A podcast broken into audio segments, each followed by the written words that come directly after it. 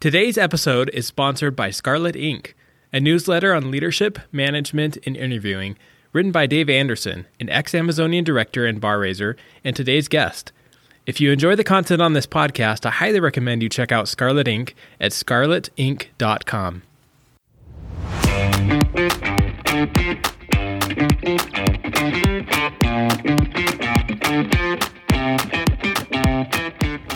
Welcome to the Think Like Amazon Podcast, the show where I sit down with former Amazon executives to discuss Amazon's unique principles and processes and tease out how you can apply them to grow and manage your business.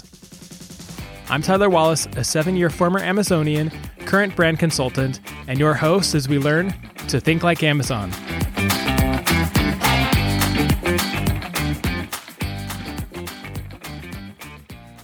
Welcome to the Think Like Amazon Podcast. I'm pleased to welcome Dave Anderson back to the show as our first returning guest. I originally spoke with Dave in episode sixteen, so if you missed that episode, be sure to go back and hear more about Dave's nearly twelve-year career journey at Amazon. Today, I'm excited to dig into a new topic with Dave, Amazon's frugality leadership principle. Dave, welcome back. Thanks, Tyler. It's sort of funny to come back for the frugality episode because so many people want to dodge talking about frugality since it uh, tends to be not so popular. And I'd like to get into a little bit of that stigma around why maybe it is unpopular at Amazon. Before we do this, and I, and I know I didn't give you a heads up about this, but I came across this topic because you were writing about it in your Scarlet Ink newsletter. And the other thing that stood out to me is your landscape and nature photography. Thank you. So for those that haven't checked out the Scarlet Ink newsletter that Dave writes, he adds a lot of photographs he takes across the Cascades, the Puget Sound, the Mount Rainier National Park. Um, really beautiful. But but before we dive into frugality, Dave, and I know this is off the cuff, but you come across as somebody that is very thoughtful uh, and very introspective on these topics of, of leadership and organization structure and career progression. And I'm curious to know, how do you see your time spent outdoors and away from work, away from the office, as integral to your thoughts on leadership? Yeah, I think in some ways, to answer it a roundabout way, if your team is dealing with a whole bunch of sev twos, that's the emergency pages coming in, and if everyone on the team is heads down on solving those, let's say for eight hours a day, it's very hard to solve the root cause. It's just something I would you you see all the time is the team is sitting there frantically fixing, not not solving in some ways, but like fixing the problems. And if you're doing that constantly, you'll feel like in some ways like you're treading water, right? You're you're just solve a problem, another one pops up. You solve a problem, another one pops up. And I found it's amazing. We we talk about doing offsites as leaders, um, and it's not just a way to go to a fancy hotel and spend some money, but it takes a lot to take a step back and say, ignoring the day-to-day, ignoring the things that are distracting us, how do I think about this in the long run? How do I think about it? Um, uh, you know, they talk about like from first principles, like, okay, we have X problems. Those can be solved by, you know, uh, I don't know, uh, uh, servers are going down frequently in A W S. Okay, why do they go down? They go down to, due to X, Y, and Z. Okay, how would we make them not go down? Uh, going down is not possible. You know, it's like there are power outages. Okay, so it could be a hardware solve.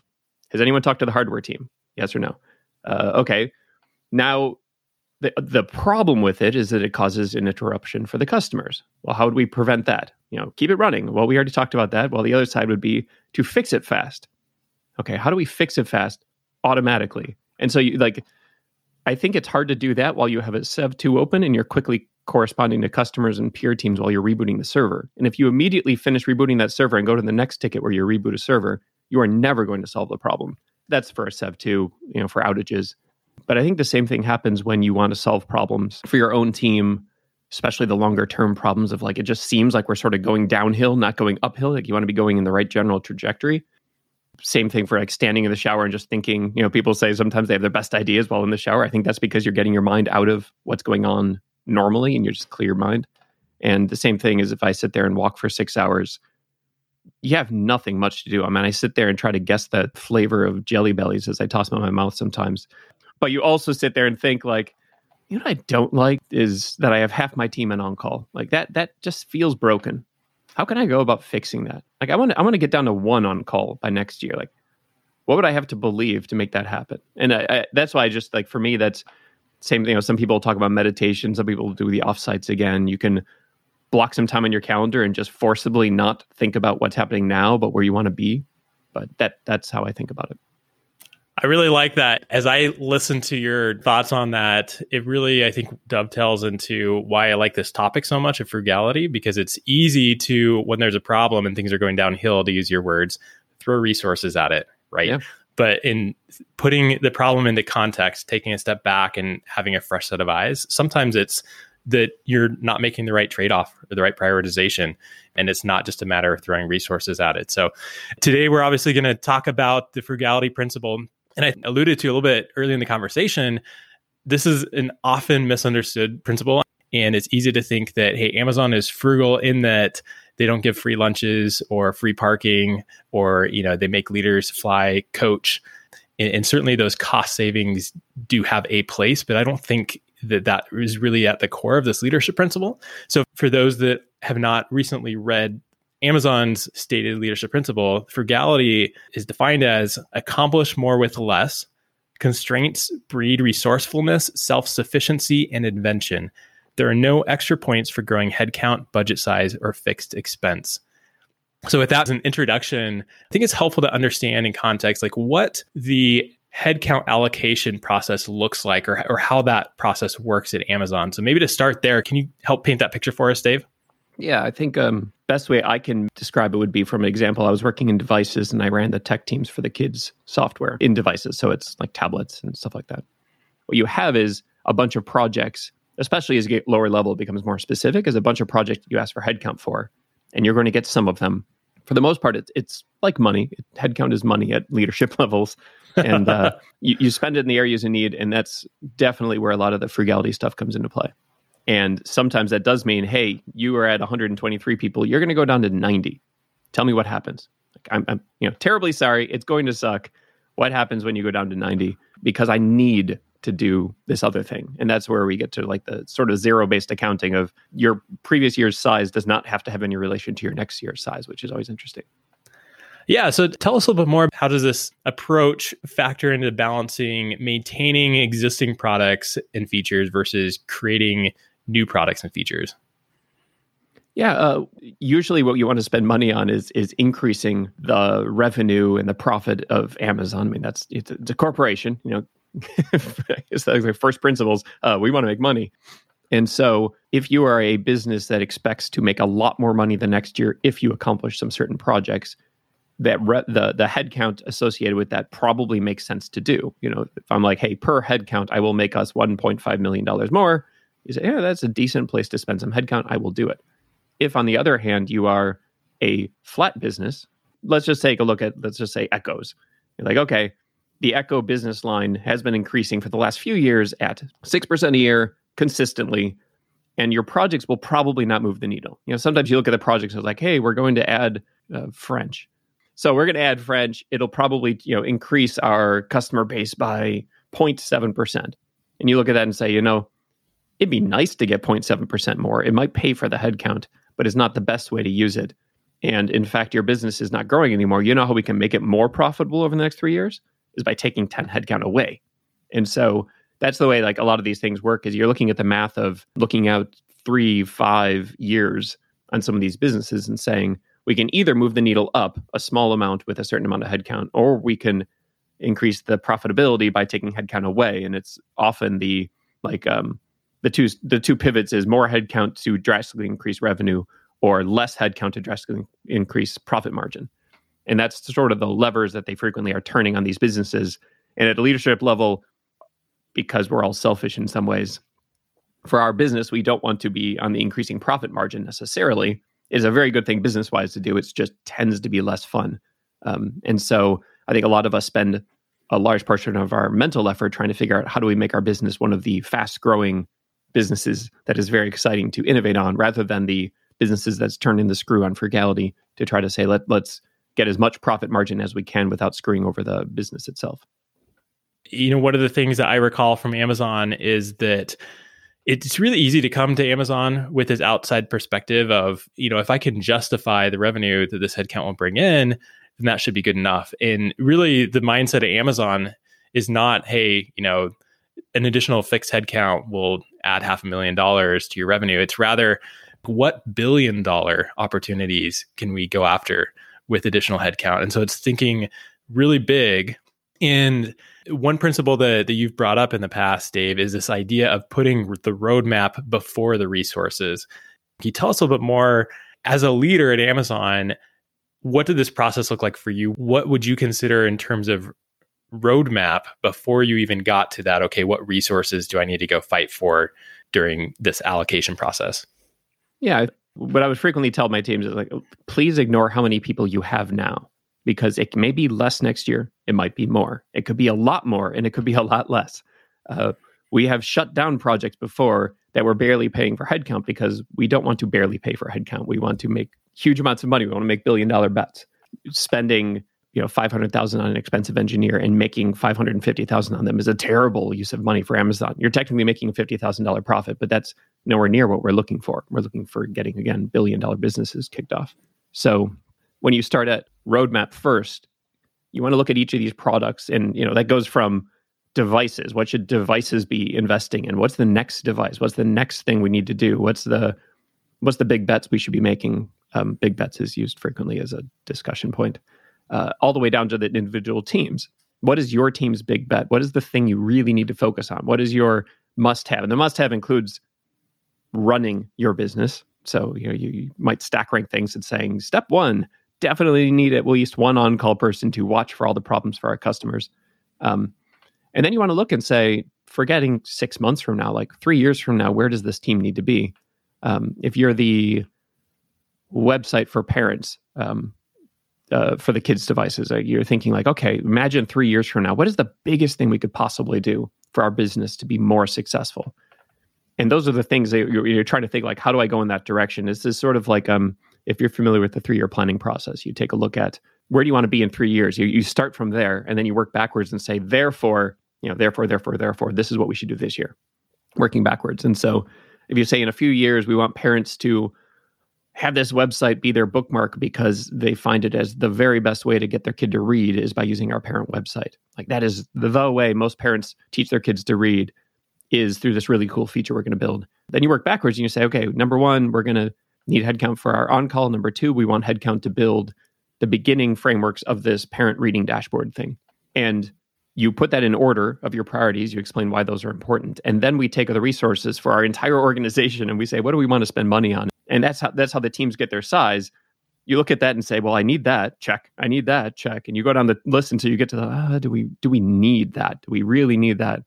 And again, that for a team might mean that they went from eight people down to five. And it might mean for a team that they went from eight people to sixteen or twenty-five. And that's one of the really cool things beyond the like frugality aspect. I think some of frugality is about, you don't get bonus points for increasing headcount, but part of the way you're allowed to move things around is by caring more about the roadmap than about how many resources, you know, like, oh boy, I don't know if we can really grow your team by fifty percent. It's like, oh, come on, we've grown teams by twelve thousand percent. I mean, it's, you do what you need to do to accomplish what you want, and it's the accomplishing that matters.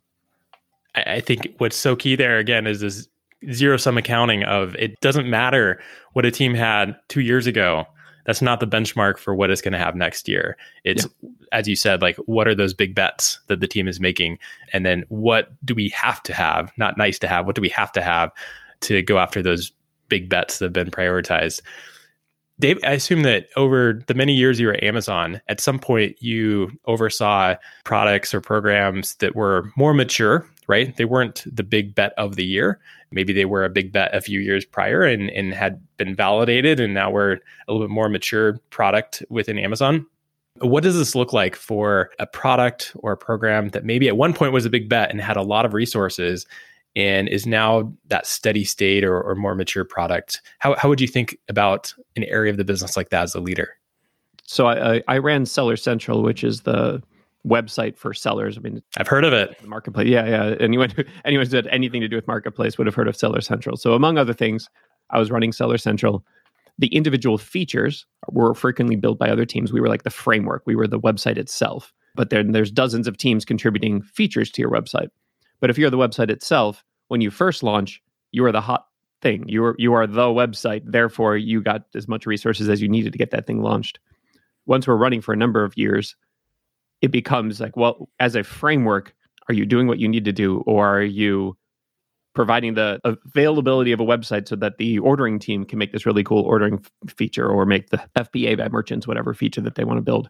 In which case, there's no need to spend more resources on your team. What we really want is your team just to exist. And so we definitely had periods inside of my org where the Seller Central team specifically didn't have many features that really needed to be done. We mostly wanted it to keep working. And so um, you sort of pivot a lot of the team instead of, here's this other cool idea we have, here's this other cool idea we have, because cool ideas are in many ways are frequently about growth.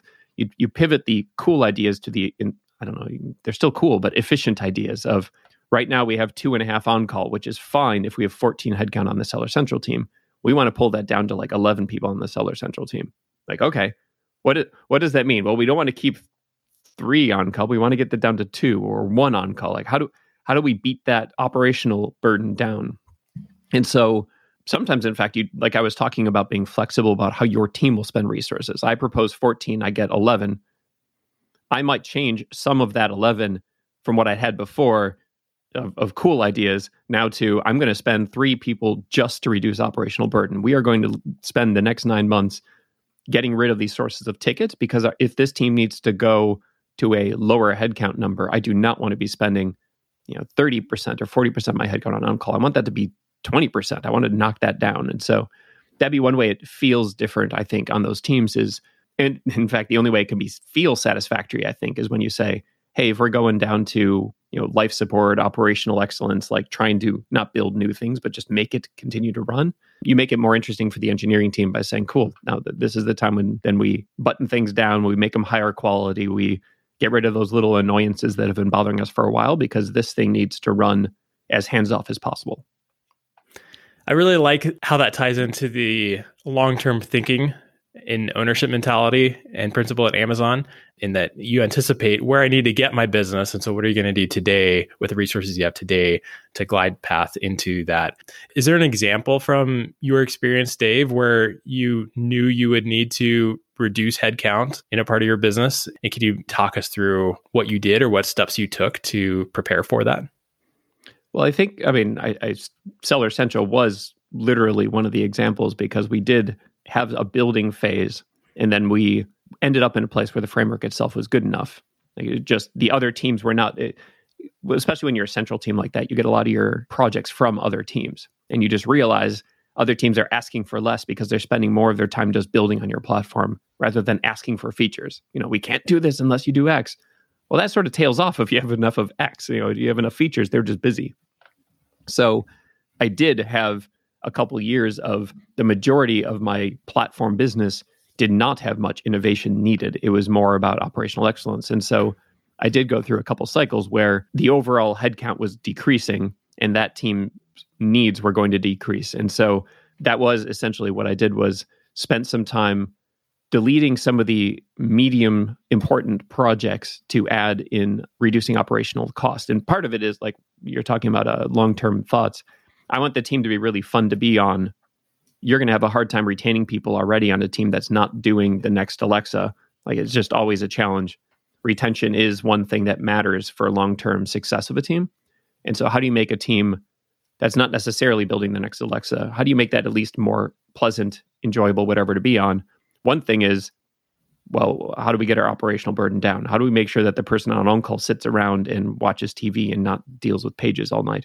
And so frequently, if you look at your projects and who requested them, the medium-term, mildly interesting projects from the engineering point of view come from product managers. Like, hey, can we change the drop-down for country picker on Seller Central to be easier to click?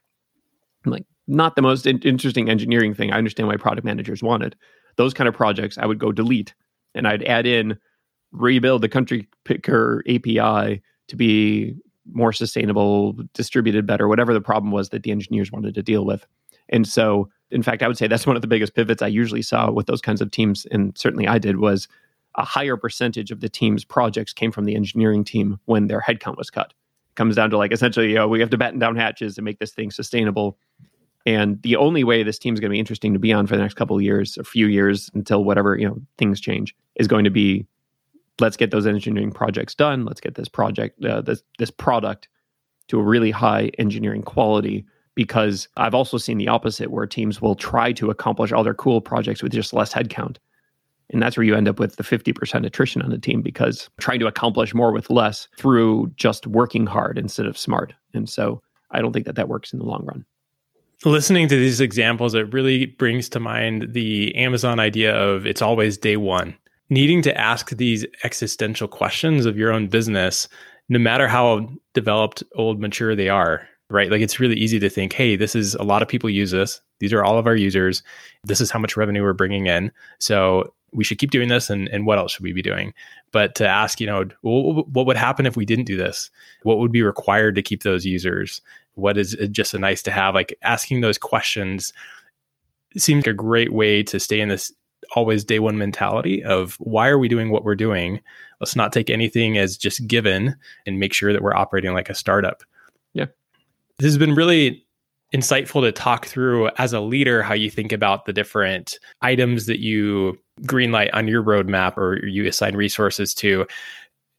How do you see this applying to an individual employee or an individual contributor's perspective in terms of the things that they can be working on, or, or what they're, what's on their plate? How, how can this frugality principle apply at an individual level? I think one of the best examples that I can come up with, because I think it's, it's an interesting anecdote, and I'll, I'll say that I, I don't know if this is still the case, but I think it's interesting, is A W S, as you imagine, like just in general, imagine there's data centers scattered around the world. In each data center, there's tons of machines, you know, E C two specifically. There's thousands of machines and thousands of, you know, hundreds of data centers, like that. They're all over the place. And knowing when there are issues, whether they're networking issues or hardware issues or whatever else, is a challenging problem. There are many, many solutions inside of Amazon. Many, you know, let's just say there's like twelve teams at least that will notice within, let's say, an hour that a section of our network went down. The section of, you know, part of E C two went dark. The best, the fastest detector for a while was a Perl script written by, I think it was originally an S D E one, like entry-level engineer, was a Perl script that was just distributed through cron and would just like essentially ping a bunch of other machines from other machines. And if they ever wasn't able to ping a machine, as in like just do a really quick like check on the machine, if it ever wasn't able to, to ping the machine, it just would quickly uh, create an alarm, create a ticket. That was the fastest alarm in all of E C two. Not the ones that were built by like eight engineers that would watch and like triangulate data from whatever else and merge it over a period of whatever and average this something. Like, no, no, no. It's a Perl script that was written all of like, I don't know. I, I don't know how many days it took to write, but I, I created conference calls with Andy Jassy and his staff repeatedly because of a Perl script kicking off an email uh, or kicking off an alarm. And so I think that at an individual contributor level, what are you trying to accomplish? There are really pretty engineering solutions, and frequently the pretty engineering solutions, like when you think of pretty is like, oh, I love the design of that thing on the whiteboard. That takes a large amount of time, and maybe it's appropriate. I think a lot of times when you think about what am I really, really trying to accomplish, you can get eighty, ninety percent of what you're looking for from wildly less work. Like, you know, you're getting ninety percent of the solution mathematically from ten percent of the work is obviously a really good ratio. And I think that a lot of engineers are focused on like, I want to build as pretty a solution as I can. So let me see what I can justify. Let me see what I can do. And I think the people who are successful in the long run are focused more on how do I get the majority of what we really need here? And maybe I can do it for really, really cheap. And that's what you see from a lot of the principals, in fact, sometimes, is not just the coolest, biggest solutions they're doing. Actually, interesting anecdote. There was, I was talking to someone at a different company who said that they had this really big deployment slash like build system that was very expensive. And they were trying to figure out a solution for it. And I essentially said like, oh, I remember like our principal was working on a very similar system, trying to figure out a better way to do our build files. And he looked at me like I was crazy and said like, but why would you have principals work on like build systems? And I said, well, can you think of any other bigger lever for like making your team more efficient than having your build take go from two hours to five minutes? Of course, that's the best thing for someone to work on. Like, it's an efficiency thing. It's a it's a getting more done with the resources you have. And they were saying, well, but I thought principals do complex things. I'm like, principals do efficient things. Principals are very efficient. They are good at accomplishing your business goals. And so I think that that's what, you know, as an entry-level engineer, you're thinking someday I'll be able to build more stuff complex. In some ways, you want to say, in the long run, I'm going to figure out how to accomplish these things so fast and so easily more than anyone else. And so um, I think that's a ni- nice way to think about it as an I C. Things I think any of us can think about in terms of how we're managing our own day, what we're working on, and, and how, not just what we want to be building, but how are we doing what we currently do? Like how, how much time are we spending on our current processes? Zooming out again to an org level, I imagine that as a leader over an organization that might have its headcount fluctuating year over year, up and down, there could potentially be concern from some employees around, hey, how lasting is my job in this team? How do you see this roadmap before resources approach to leading, implicating uh, employee engagement?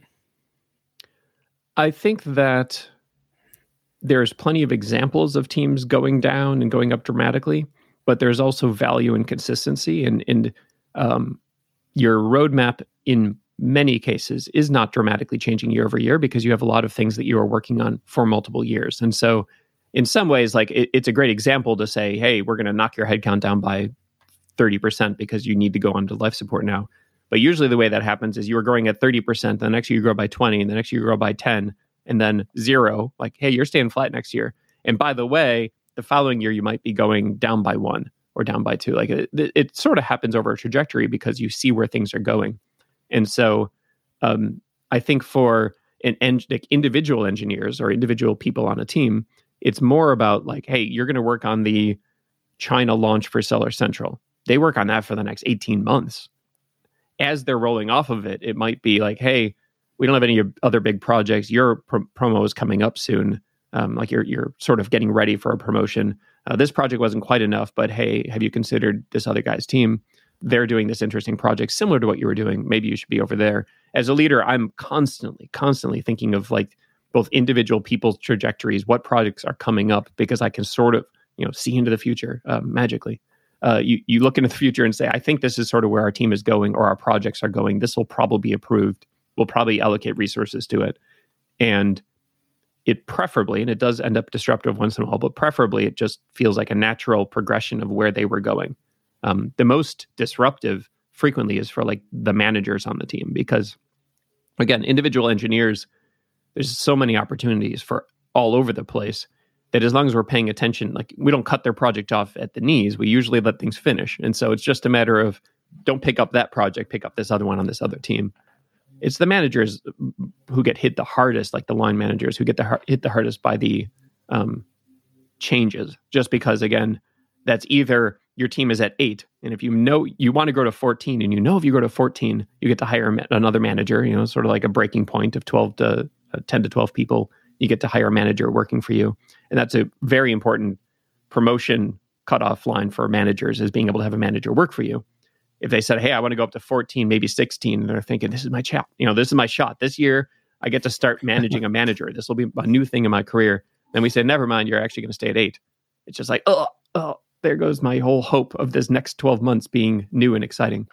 And certainly the other side of like, I was at fourteen people, I'm going to need to drop down to ten. It's like, oh man, I might have to like get one of my teams to go away, consolidate everything. Like it becomes very disruptive when that happens. But again, vast majority of years, you just increase your headcount by one person, maybe two, like nothing massive has to change. It's just in some situations that does happen. But again, It's it's uh you know it's it's business, not for fun. And so if I don't think, you know, again, it's at every level, right? I have the parent website uh, and I have fourteen people allocated to it, and I'm like, hey, I, I just don't believe in any of these big projects that we're working on are going to move the needle. But I have so many other things I want to spend money on. Terribly sorry, team. Uh, we're going to have to figure out a path for you guys to shrink. Like let, let's start talking about who moves, who stays. Maybe we switch managers along the way to a different manager who doesn't need, you know, like this kind of career opportunity. And so I did actually go through a number of years where both the headcount changed pretty dramatically and we moved a whole lot of people around. Like we did some big shuffles of management switches and project manager switches and engineers because everyone needed to land in a place um, where they could feel like they were still growing, like they were still doing and growing in the way that they wanted to grow, which, you know, is, it's a very personal thing. So it sounds like, Dave, one of the core requirements for this to work well is to have a culture where you see the employees and you develop employees that are very fungible. they're not too specialized where they're really just hired to do one specific thing on one specific project, but there's somebody that, you know, when that project tapers off and there's something else you need, they would also be a great contributor on that. And maybe even at the manager level as well, right? Yeah. Where maybe if a team gets reduced, that person could still, as a career next step, go be a manager for another team and still be successful in that area. So, th- so that that kind of cultural aspect of being willing to move people around sounds like one requirement to make this frugality principle really successful. Are there other kind of watch outs or dangers that an organization should think through if they're going to really have this constraints-based approach to running the organization? Yeah, I, I think that in absence, uh, you know, thinking of one more thing that that matters, I, I mentioned the example of reducing headcount in Seller Central, and I was changing the projects allocated, right? If you just introduce constraints and don't allow for the resourcefulness, you don't allow for self-sufficiency or innovation, then you're not getting the other half. And that's the other half that's like the, the steam release valve. If you have a team that is feeling the pain of on-call and you don't provide them a way to fix it, you're not getting the benefits out of frugality. You're just getting the drawbacks. You're getting the saving money, but not the actual innovation, the fun parts of, of this. For example, like I'm thinking of the Q A team for the kids' devices was, was a, an example where we had a request and headcount for a bunch of manual testing. And that headcount was ballooning because as we got more devices, more things, we needed more people to sit there and click buttons on the tablet, which is a really ugly way of testing things. And we said, okay, like we can't afford to go spend, you know, fifty percent of our increased headcount on just manual testers. It just doesn't scale. Like this is not a thing that we want to do. So we're going to need to do automation, and automation is hard and it takes time to set up. So one, let's allocate some of that headcount, not to manual testers, but to engineers. Two, we need to recognize that because we won't have nearly as many manual testers as we want, we can't have the coverage. We will not have the coverage of testing that we would have had with a bunch of manual testers. Like we need to, you need to accept the pain point of constraints. And so I said, cool, now let's start going through our project list and say, what will not be manually tested? What will we have to cut off our roadmap? What will we have to do less of so that we can still deliver a high quality product, but without all the manual testing? And that was like something really hard to get through people's heads where they said like, we have to manually test every one of these launches. I'm like, we don't have the headcount for it. No, that's not an option. I don't want to spend the headcount on it, and no one should work the weekends to manually test things. We can't just say work harder. So what will, you know, and so we started making agreements on, okay, this project is low impact. Let's just not manually test it. Let's only do automation, skip all the manual testing, close our eyes and hope for the best because it's lower impact. For this other thing, how about we say that, you know, the dev team itself will manually test. It's a good opportunity for them to build some automation, and it'll force them to see what it takes to manually test their product. I think it's a good learning experience. And we will have them do less project work. We will give their project more timeline or less features. You sort of work through the impacts of the frugality you're imposing, but that allows resourcefulness to happen on the team when they say, oh, hmm, like how do I deal with the fact that my team has three times less testing than before? You know, the self-sufficiency of like, I want your team to be successful and you have less people. What are you going to do? Like, what do you do? And I don't like that throwing your hands up in the air and saying, well, I'm screwed then. Like that, that's no excuse. Like, come on, what are you going to do? Come up with a solution, impress us all. And the invention, which comes from, hmm, interesting, I have a lot fewer people to test than before. And I know the next year that's going to keep going. What can I invent so that we are not, we are in a really good position two years from now? And so uh, that's what you have to have is the other side of things. Yeah, it, it sounds like you really need to be willing to think outside the box. And it feels like it ties in a little bit with the think big principle too, right? Like if the team is thinking big and being creative around approaches, you know, it might not be thinking big in terms of how big will the next business be. It might be thinking big in terms of how creative can we get and yeah. being more efficient. So I really like that. Dave, just to, just to wrap up this topic with a hypothetical question, if you were scaling a business outside of Amazon, how would you think about implementing the frugality principle? I think in some ways, the framework that Amazon has set up works really well in that you want each leader to feel like they have ownership over how their money is spent. And so I think that, you know, it's like a core aspect of this is, you know, thinking of me running tech for the kids product.